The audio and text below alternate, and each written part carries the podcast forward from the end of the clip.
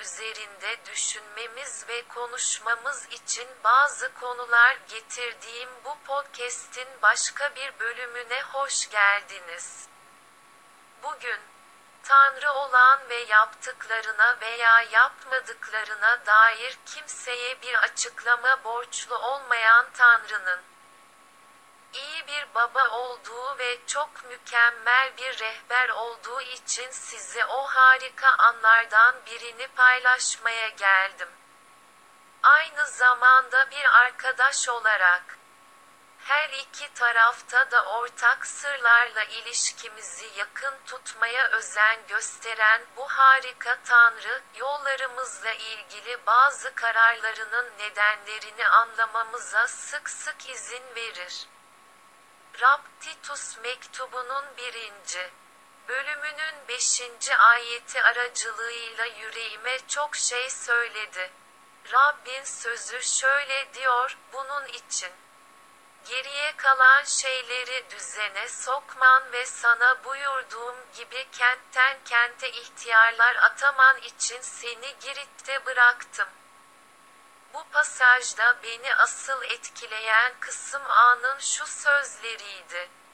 Bu nedenle sizi Girit'te bıraktım, kalan şeyleri düzene sokabilirsiniz.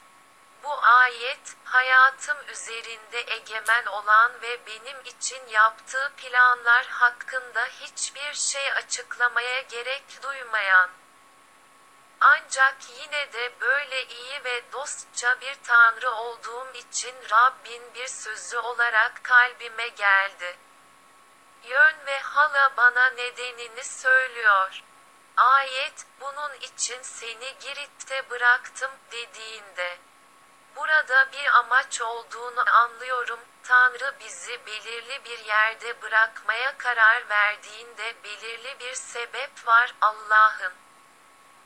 Belki de gönlümüzün çoktan ayrılmak istediği yerde bizi kalmaya mecbur etme kararının göz ardı edilemeyecek önemli bir amacı vardır.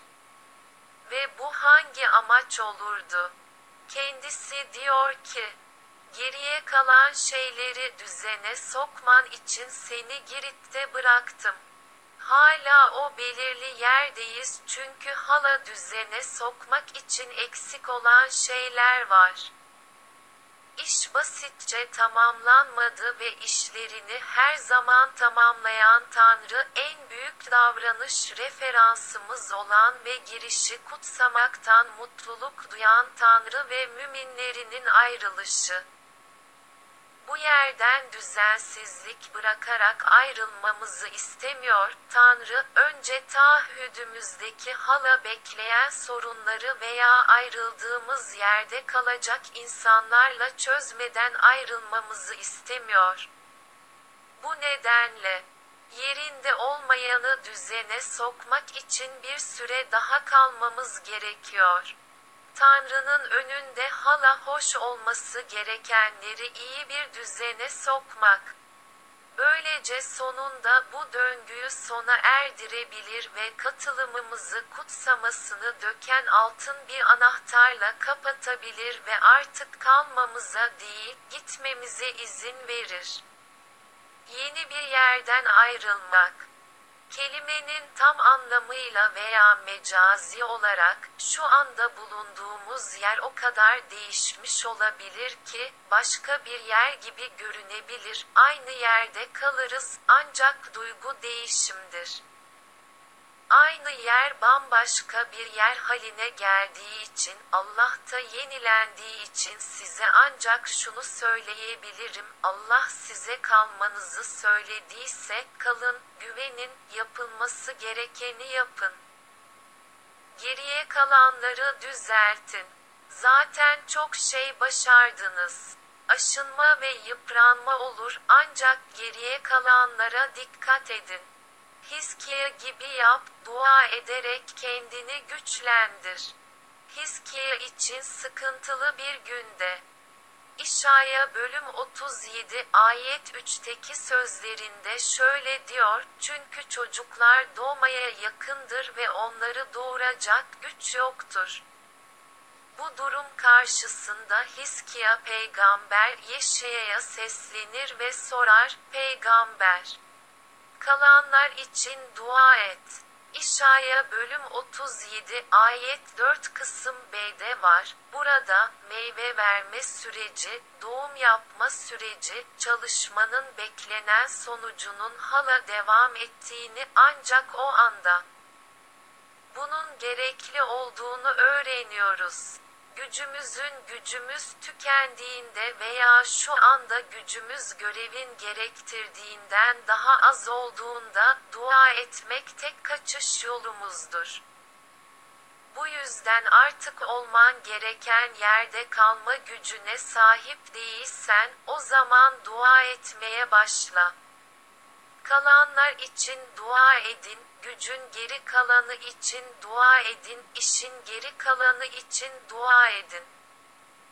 Kalan zaman için dua edin, çünkü Tanrı bizim güç kaynağımızdır, böylece kendisinin amaçladığı işi tamamlayabiliriz. Bizim aracılığımızla yapın.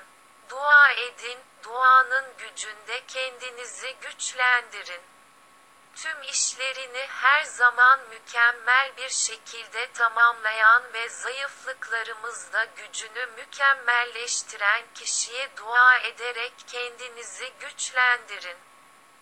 Maratonun son turu her zaman en zorudur. O geçiş yeri Artık aşina olduğumuz o sokaklar, sona doğru atılan her adımda bizim için sadece daha fazla acıyı temsil ediyor. Ancak fiziksel ve psikolojik olarak yorgun olsak bile bu son büyük çabaya değer. İnançlı ol. İman edin, çünkü Musa, imanla üç ay boyunca anne ve babası tarafından gizlendi çünkü güzel bir çocuk olduğunu gördüler ve kralın emrinden korkmadılar. Musa büyüdüğünde imanla, Firavun'un kızının oğlu olarak anılmayı reddetti, kısa bir süre için günahın tadını çıkarmaktansa Tanrı'nın halkı tarafından kötü muamele görmeyi tercih etti. Mesih'in sitemini Tanrı'nın hazinelerinden daha büyük bir zenginlik olarak değerlendirdi. Mısır çünkü önünde bir ödül vardı görünmezi görür gibi dimdik durduğu için kralın gazabından korkmadan imanla Mısır'dan ayrıldı, imanla fısıhı tuttu ve ilk doğanların yok edicisi onlara dokunmasın diye fısıhı ve kan serpti.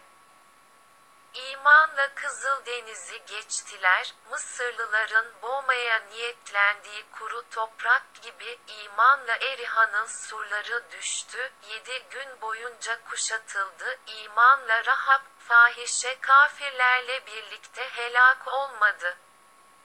Onları karşılayanları karşıladı. Huzur içinde casuslar. Ve başka ne diyeyim? Gideon'u, Barak'ı, Samson'u ve Yeftah'ı, Davut'u, Semuli ve imanla krallıkları fetheden, adaleti yerine getiren, vaatler alan, ağızlarını kapatan peygamberleri anlatmak için zamanım olmazdı.